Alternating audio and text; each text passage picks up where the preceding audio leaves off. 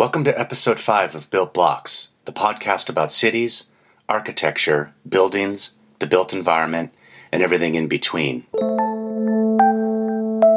I've always been fascinated by city gardening, whether that's gardens that pop up on empty vacant lots, rooftop gardening, or gardens in abandoned buildings. For me, the corner really turned on urban agriculture's potential a couple years ago when I read Jennifer Cockrall King's book, Food in the City Urban Agriculture and the New Food Revolution. City gardening isn't as new as I thought it was. Check out Paris in the 19th century, or Cuba after the Soviets left them high and dry in the late 80s. In her book, Cockrall King shares the history, the challenges, and some really convincing examples on what cities are doing today to help feed local populations. How did we get to where we are relying on the supermarket for all of our food? I don't really have an answer for that. But is this new generation picking up where our grandparents left off, sewing their own clothes, keeping chickens, and growing their own food? Maybe. Today's guest, Jennifer Cockrall King, explains. It depends where we all are in our family's urbanness. Um, but yeah, it's something that my grandmother certainly would have rolled her eyes at, um, and maybe somebody's great grandmother. Um, people just grew their own food as a matter of course. It was just um, part of having a home and having uh, to feed yourself and to feed your kids and to feed your elders as well. Um, so it's it's kind of everything that comes around goes around. So I've always had a garden. Every year I plant starts in my box gardens, usually basil, tomatoes, herbs, the super easy stuff. I'm a gardener. I'm not an urban homesteader. My family won't die if my starts don't make it. I can just go to the store and buy my stuff, right? But for how long? We have this illusion of abundance I write about. You go into a grocery store and there's just so much food. I mean, there's so much choice and there's so much food. It's piled piled high, you know, in the in the bins in the produce section, and the shelves are, you know, taller than I can reach. Um, but really, the grocery stores operate on this really thin margin of profit. And so they don't want to hold inventory, and especially fresh inventory goes bad way too quickly for their economic model. So, you know, every we're about three days away in any major North American or Western European city from, you know, running out of this type of food. And it takes a natural calamity or an earthquake or an act of war or some sort of disruption in these really long distance trade routes that are completely invisible to us before we realize that we don't have quite as much food at our fingertips as we thought we had. And then my mind goes back to my mother and my grandmother who always had, you know, a good couple of months of preserves and jars and uh, sauerkraut and, and whatnot under the stairs and in the basement. Um, they did not depend on the fact that every few days they could just run to a supermarket and get the next round of food. Since this is a podcast about cities, why are some cities doing better than others with growing local? Some can thank geography. For those on the coast, the ocean offers plentiful food, where places like the lush Willamette Valley in Oregon offers food pretty much year round. But yet, cities in the middle of the U.S. are thriving with food grown on rooftops, in vacant lots, and in front yards too. In her book, Cockrall King illustrates successful cities growing food. City dwellers can surely grow their own, but cities and local governments have to change their codes, laws, or allow zoning for city farms to really make them work. Taking down the barriers of, of growing food in cities, which used to be the norm in most North American cities, they exist geographically where they are because they are on good farmland. I mean, people settle where they can sustain themselves. And so we either settle on coasts where we can fish or we settle inland where there's good farmland. So we're all more or less sitting on really good farmland. Uh, we've paved over a lot of it, but there's still quite a bit of green space in cities. Um, parkland. I mean, our taxes in our cities spend a tremendous amount of money mowing grass for parkland and trimming trees that don't produce fruit. Just leaves and you know the odd little nuisance of of acorns or whatever so um, taking taking inventory of the land that you have is a really good step um, and include even rooftops there's um, sort of an algorithm that says that one sixth of every city's footprint is actually rooftop and most rooftops are flat and you could grow a lot of food on roofs. Um, so if you don't see the space around you just look up and and take an aerial view of your city and it'll change your mind completely. Um, and then remove the barriers. I mean normally what happens is there are bylaws and there are restrictions and there are just some you know physical challenges to for people who want to grow their own food. And the best thing a municipality can do is get out of the way, frankly. I mean, remove these bylaws that are ridiculous that say you cannot turn your front yard into a kitchen garden. Um, or, you know, remove these bylaws that say that you can't keep chickens or bees in cities. Um, we have dogs and cats and raccoons and all manner of wildlife in in cities that we can't police and pat- patrol and then we have domestic pets which we've learned to create bylaws around so that they can coexist in our urban environment so we can do the same for chickens and you know we're not going to have livestock in cities but um, you know just getting out of the way of the natural impulse of people who who want to to be more self-sufficient is generally the thing and then create some economic incentives. Um, there's some really good examples that I came across in writing the book. One of them is in Vancouver, uh, Canada, which is a city with notoriously expensive real estate. Um, and a lot of developers are sitting on land that is unused and unusable because it's a parking lot or something like that, while they just watch the value of their land go up and up and up and they're happy to pay really high property taxes on it. But the city of Vancouver alleviated some of the um, some of this tension between the amount of unused space and the will of people to garden by creating by uh, creating a, a municipal tax scenario where if you were a developer and you had commercial land that you turned over to a community garden or an urban farm or some sort of productive food producing space, your property taxes dropped dramatically. And that freed up a lot of space in highly urbanized parts of Vancouver and allowed people of all economic advantages and disadvantages to access space, essentially. Cleveland has really progressive urban agriculture laws.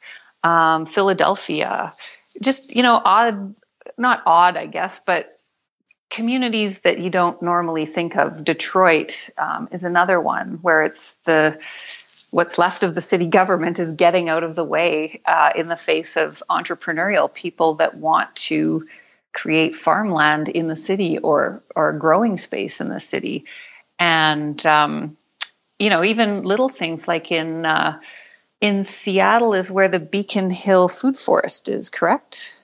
Is it yes?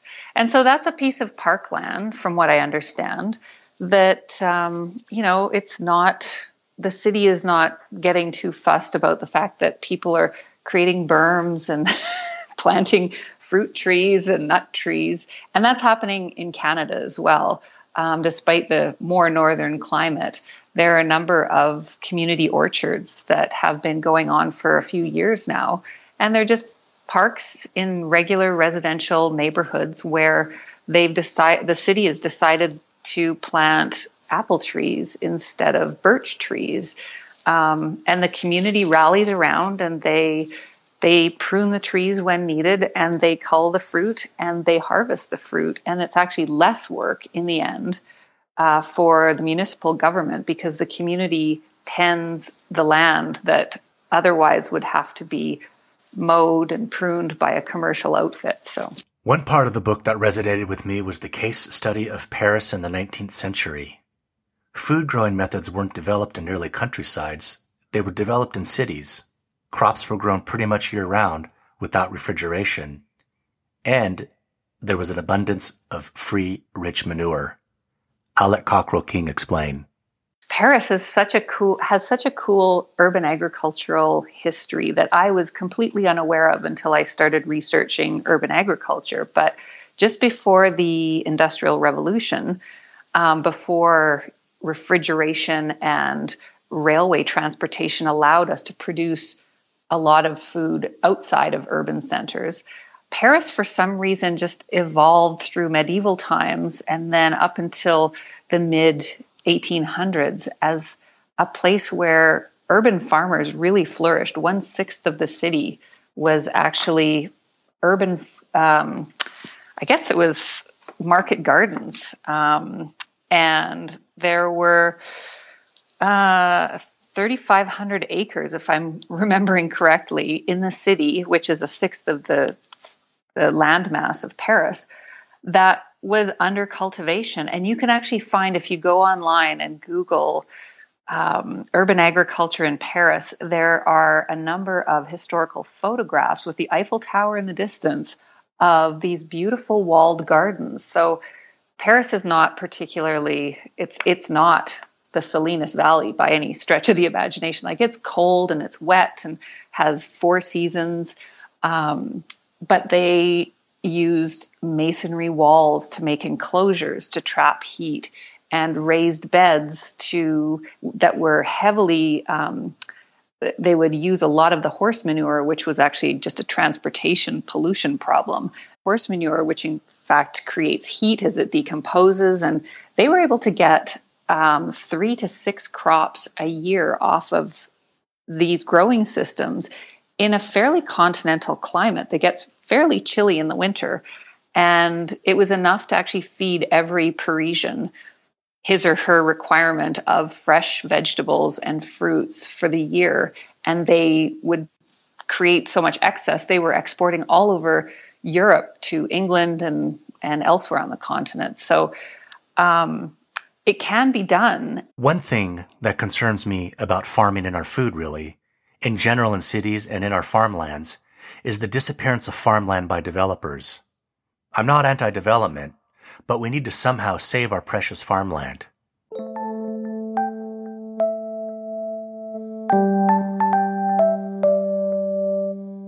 Every minute in the United States, over an acre of agricultural land is lost to commercial and residential development. That's stunning.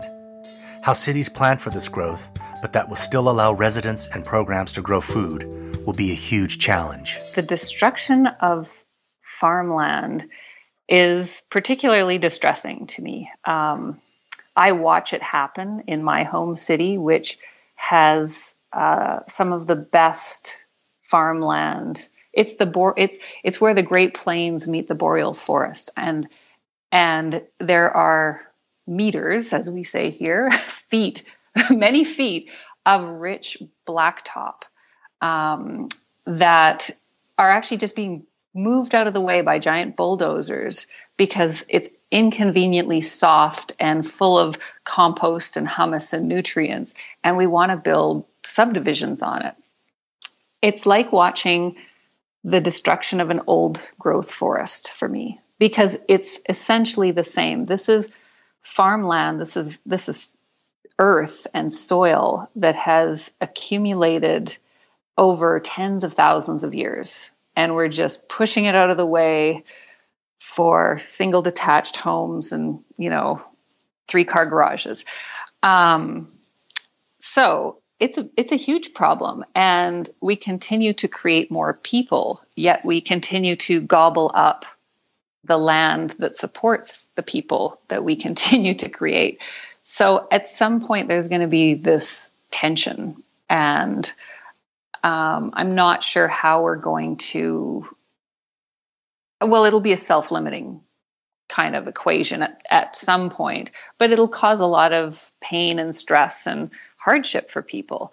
So if we could maybe hold back on our desire to sprawl and to create these sort of unsustainable um, cityscapes and figure out new ways to design cities that are denser. I mean, Portland has done a great job of that and and other cities as well. But, you know, in the in the great flyover part of of the continent, we we just are really bad about restraining our our sprawl and it will eventually push us towards more marginal farmland and that's what is happening. And then we outsource our food growing to other countries where out of economic necessity they you know tear down another acre of the rainforest or they displace other people or they displace traditional communities that are living on the land. Um, and it's being taken over for you know corporate farming. So there's just a lot of um, it's a lot of incentive for city planners to actually put food at the center of an urban planning strategy. Uh, one really interesting occasion that really clarified it for me was in my hometown, the city council was grappling with creating a new 30 year municipal development plan. And there was no talk of saving, you know, the farmland that exists in my city um, and protecting it almost in like an agricultural land reserve sort of scenario. It was just a free for all. And, and sure, if you're sitting on 20 acres of farmland and that can become industrial land, um, some industrial developer will pay a lot more than a a farmer can. I'm optimistic about how cities are planning to make room for city gardens. But you don't have to wait for them. Whether you live in an apartment with a small balcony outside or a suburban home with the front yard, you can garden.